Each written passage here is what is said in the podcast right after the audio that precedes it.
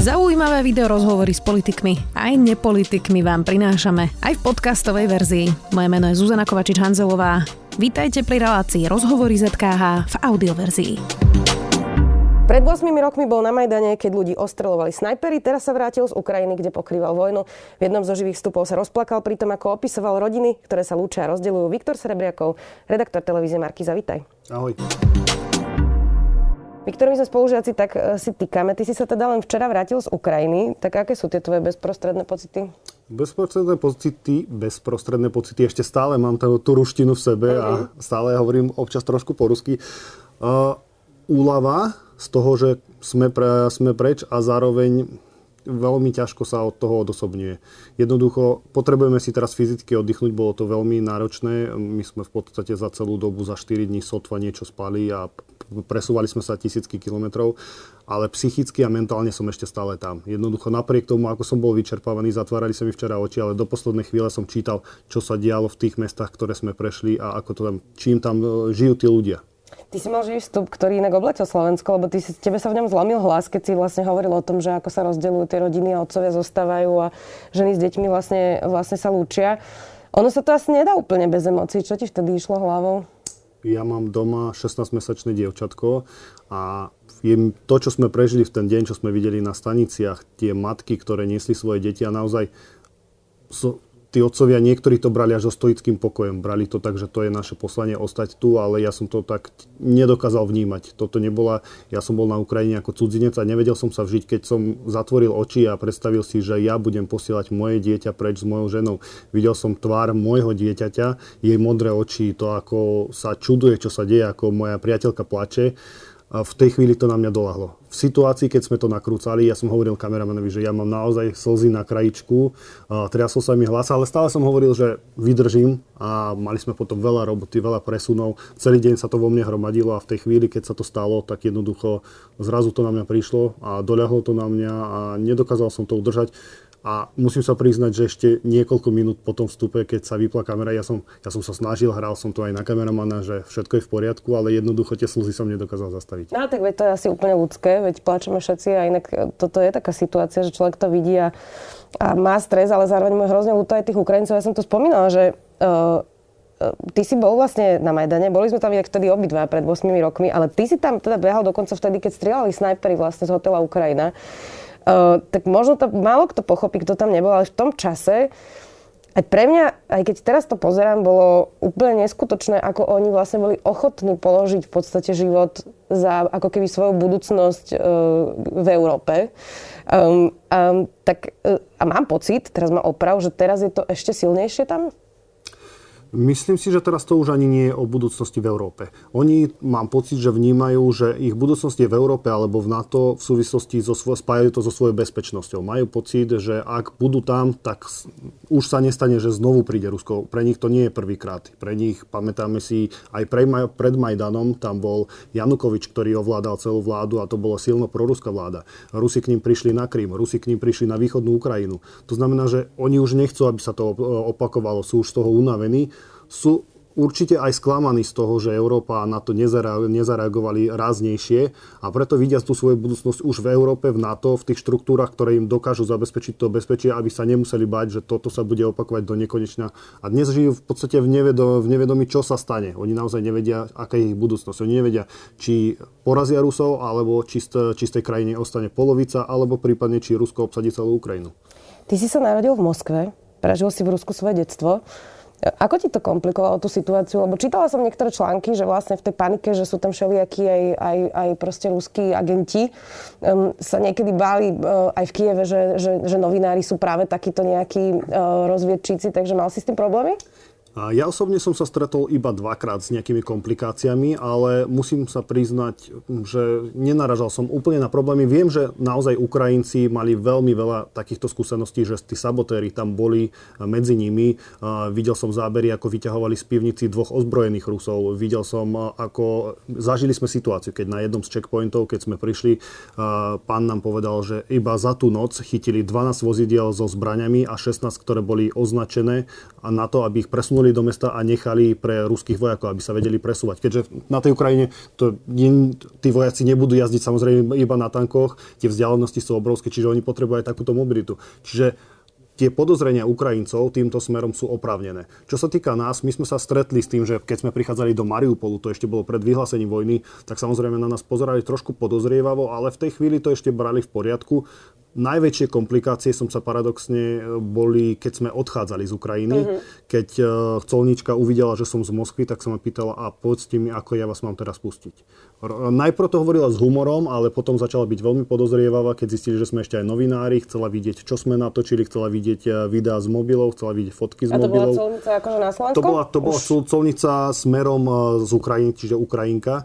Išla sa poradiť so svojimi nadriadenými, či nás môže pustiť. Čiže asi 10 minút sme tam stáli, za nami samozrejme obrovské množstvo Ukrajincov, než nás pustila a, a na slovenskej strane sa na nás v podstate takmer nepozreli.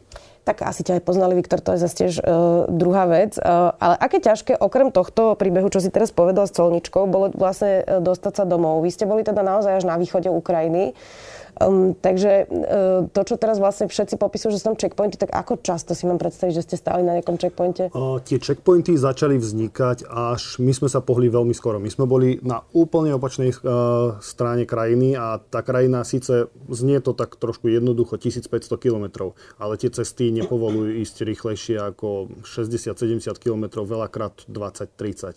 To znamená, že aj na tých úsekoch, kde sa to dalo zrýchliť, sme sa snažili, ale my sme sa pohli hneď v prvý deň a tie tie checkpointy sme začali naražať až poslednú noc, keď sme išli. Tie checkpointy boli mimoriadne často. Naozaj už to dospelo do takého štádia, že už sme to zač- začali vnímať trošku ľahko vážne. Priznám sa, že to bola moja chyba, lebo tie checkpointy bolo. Zastavili nás, ukážte pasy, ukážte, čo tu robíte, prečo, tu, prečo ste tu, čo ste, odkiaľ idete, otvorte kufor, otvorte každú batožinu, ukážte, čo máte tam, kde je schovaná rezervné, rezervné koleso. Čiže nám prefutrovali všetko, všetko, všetko nám prefutrovali. Uh-huh. Niektorí chceli, ukážte nám mobil, kontrolujeme mobil. A niekto nás napríklad skúšal z češtiny, mali tam nejakého človeka, ktorý bol v Česku, že či naozaj sme Slováci a slovenské médiá. A už toto, ale potom toto sa stalo, človek prešiel 2 kilometre, ďalšia kontrola. A takto pri, pri každej dedine, niekde uprostred pola v ceste boli takéto kontroly, kde jednoducho stálo ja neviem, možno nechcem preháňať, ale to bolo 10-20 ľudí so samopalmi, to boli evidentne domobrana, záložáci, ktorí pri ktorých človek nevie, ako sa zachová. Samozrejme, to sú ľudia, ktorí nemajú takú skúsenosť so zbraňou, držali ju veľmi pevne, každý bol pripravený kedykoľvek, že sa môže niečo stať. Dokonca aj my sme v jednej situácii za, bo, mali za sebou auto, ktoré zastavilo a keď sa na nich začali rozprávať, tak tí vnútri nezareagovala tá posadka hneď a my, my sme akorát boli pri kufri.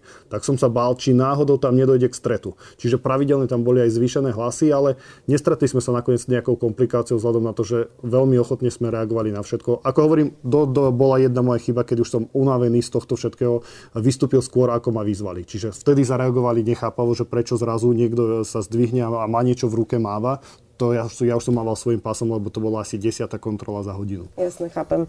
Um, ja sa priznám, že som hovorila s jednou Ruskou cez víkend v Prahe a ona mi povedala takú bolestivú vec, um, že bola vždy hrdá Ruska a že jej to Putin teraz zničil, že jej to zobral, um, že jej zobral časť identity tak uh, ty to cítiš ako? Neobávaš sa, že možno niektorí iracionálne budú nenávidieť Rusov uh, v tejto výpetej situácii, alebo že máš pocit, že to je nejak, že ti zobrali časť identity?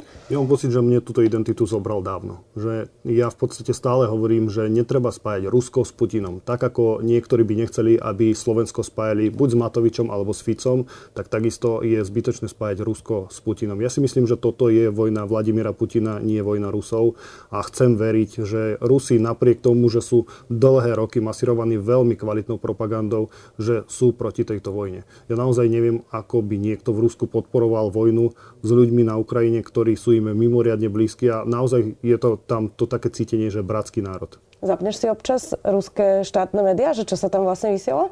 Už nie. Už nie, musím sa priznať, naši mali dlho zapnuté, ale mňa až iritovalo, keďže som novinár a vidím, kde sa ohýba tá realita, kde je tá manipulácia, je to veľmi, tak ako mnohí z nás si dneska nepozrú, nepozrú slovenské dezinformačné médiá, alebo nedokážu sa pozerať na tie evidentné klamstvá a zavadzania, tak už niekedy nemám chuť vidieť, pozerať, čo tlačia ruské médiá. Napriek tomu, že je to veľmi prezradzajúce, ako rozmýšľa, ako uvažuje tá ruská politika, lebo prirodzené pred vojnou s Ukrajinou musíš najprv spracovať obyvateľstvo, aby bolo takejto vojne naklonené. Máš ešte nejakú rodinu v Rusku? E, vieš vôbec, že ako to napríklad vnímajú oni? Mám, ale musím sa priznať, že my nekomunikujeme na takéto témy. Viac menej je pravda, že všeobecne naša komunikácia je pomerne malá a na politické témy všeobecne ja mám problém komunikovať na politické témy už s mojimi rodičmi, ktorí naopak tieto ruské médiá veľmi radi sledujú a v podstate ani nevedeli, že som bol na Ukrajine vďaka tomu, že sledovali iba ruské médiá. Čiže vôbec nevedeli vaši, že ty si vlastne bol pokriať vojnu? Do tejto chvíle nevedia tak možno si to pozrú. Ministerstvo obrany pred pár dňami inak zverejnilo také memečko, neviem, či si to videl, alebo obrázok, to bude asi presnejšie, ktoré sa týka tých dezinfobov, ktoré si spomínal, uh, že vlastne skutoční novinári teraz informujú z Ukrajiny a riskujú život uh, a by sedia doma v obývačke. Tak ono to asi nie je úplne jednoduché informovať v krajine, kde je vojna, nie? Ako to ty vnímaš? Lebo to, ja neviem, ja ako uvažovala som nad tým, že veď máme strach, jasné, že asi nás povinnosť nejako ženie, ale, ale nie je to asi úplne sranda, nie? Vieš čo, na otázku strachu, dneska sa nás na to pýtali kolegovia v televízii a až vtedy, keď sme sa nás na to pýtali a boli sme vedľa seba ja ako kolega kameraman, som zistil, že to vnímame rôzne. Kolega kameraman priznal sa viac, že mal strach v rôznych situáciách, kedy som sa musel obzrieť na ňo, že ja som až v tej situácii zistil, že on mal strach. Ja už som niečo zažil a ja vždycky hovorím, že to nie je strach, ale rešpekt, to, čo my novinári cítime. Lebo jednoducho ten strach e, nutí človeka správať sa nesprávne, impulzívne a je vlastne aj zbytočný v takýchto situáciách. E, ja som mal strach jedine o to, či ako by zvládli moja priateľka a moje dieťa e, doma tú situáciu, keby som sa nevrátil. Ale strach z toho, že strieľajú, no s tým sa bohužiaľ nedá nič robiť, lebo jednoducho človek pred raketou neutečie. Keď dopadne niekde raketa, videl som dôsledky, to, to je, človek niekedy ani v ukryte sa predtým neschová. A to znamená, že ten strach išiel bokom a potom bol ten rešpekt. Že to znamená, že keď viem, že niekde to vybuchuje, tak tam nejdem ako s kamerou, aby som to natočil, ale naopak idem ďalej od toho, aby sa mi niečo nestalo. Um, ja som hovorila, že ty si vlastne pred 8 rokmi pokryl Majdan, aj keď sa tam strieľalo snajpermi. Mm, teraz sa ti to nejako zmenilo, keď spomínaš tú dceru, uh, že možno predtým si riskoval viac a teraz už si zodpovednejší, alebo, alebo vždy si nebol úplný blázon, ktorý by sa ako rozutekal do stredu? Myslím si, že v tom čase som bol asi väčší blázon, ale ani vtedy som sa nesprával nejako nezodpovedne. Skôr je to o tom, ako to človek potom prežíva vnútri. Je iné, keď si človek povie, že no dobre, keď sa mi v tejto rizikovej oblasti niečo stane, tak jednoducho moji rodičia budú smutní, ale už som dospelý človek, ktorého vychovali a je to moje rozhodnutie. A čo si iné, keď už máš zodpovednosť za to dieťa, o ktoré sa musíš starať a nevieš si predstaviť, že čo by sa stalo, ako by vysvetľovala, že tvoj otec zomrel vo vojne ako novinár. Mm-hmm. Pomáha ti možno, keď som hovorila, že či to bol handicap, že si, že si pôvodom z Ruska, či ti to pomáha v tom, že Vlastne tie dezinfové by pri tebe nemôžu povedať, že ty nenávidíš Rusov, nie? Keď informuješ. To tiež by si mala pravdu, bohužiaľ toto nie je pravda. Jedna, druhá strana mi nadáva. Jednoducho už stačí, že som spojený so značkou Markizy, už to ma v ich očiach diskvalifikuje. Niektorí mi nadávajú samozrejme do zradcov, ale ja sa musím priznať, že na rozdiel od iných novinárov ja to ani nečítam. Takže tie, tie snahy ich sú úplne zbytočné. Nezaoberáš sa tým. Záverečná otázka, Viktor. Prekvapili ťa Slováci, ako zareagovali? Lebo pri tej migračnej kríze v 2015 to takto nevyzeralo, ako to vyzerá teraz. Um, ani ten politický diskurs tak, tak nevyzeral. Ja som teda pôvodne bola trošku skeptická, ale zatiaľ to naozaj vyzerá, že v podstate všetci veľmi súcite s tými Ukrajincami, sú ochotní ich ubytovávať. Naozaj sme solidárni. Prekvapilo ťa to? Prekvapilo mimoriadne a pozitívne, ale čo ma ešte viac prekvapilo, je, že tí Ukrajinci vedia o takýchto krokoch a ich to, oni si to veľmi cenia. Prekvapilo ma, že naozaj obyčajný človek na ulici mi hovoril, že veľmi si oceňuje, že ulicia, e, ľudia v Berlíne vyšli do ulic. Prekvapilo ma, že pani na ulici povie, že ona vie, že mohli urobiť viac ľudia na západe, ale aj tie sankcie, ktoré sa schválili, je dobré, že niečo robia. Jednoducho ja som nečakal, že tí Ukrajinci, ktorí majú tanky v podstate za dverami, ja by som čakal, ja by som na ich mieste kričal, kde ste Európa, príďte nás zachrániť. Tí ľudia sú vďační aj za, také, za takéto najmenšie gesta politické a samozrejme za tú pomoc. Toto je neoceniteľné podľa mňa. Viktor, ďakujem ti veľmi pekne za tvoju prácu. Ďakujem, že si prišiel o tom porozprávať, hoci musíš byť unavený. Viktor Serebriakov, redaktor televízie Markizov. Ďakujem. Ďakujem aj ja. Počúvali ste podcastovú verziu relácie Rozhovory ZKH. Už tradične nás nájdete na streamovacích službách, vo vašich domácich asistentoch, na Sme.sk, v sekcii Sme video a samozrejme aj na našom YouTube kanáli Denníka Sme. Ďakujeme. Veda nám ukazuje, že okolo seba vidíme len 4% vesmíru. Veda nám hovorí, ako sa zo šikovných primátov za milióny rokov stali moderní ľudia. Veda nám prináša vakcíny a lieky, uľahčuje život, naznačuje, ako bojovať s klimatickou zmenou. Ja som Tomáš Prokopčák a vedu milujem. Preto vám každý týždeň v spolupráci s našimi kolegami prinášame podcast Zoom plný najnovších a najzaujímavejších vedeckých objavov. Zoom nájde nájdete každú stredu na webe Denníka Sme alebo vo vašej podcastovej aplikácii.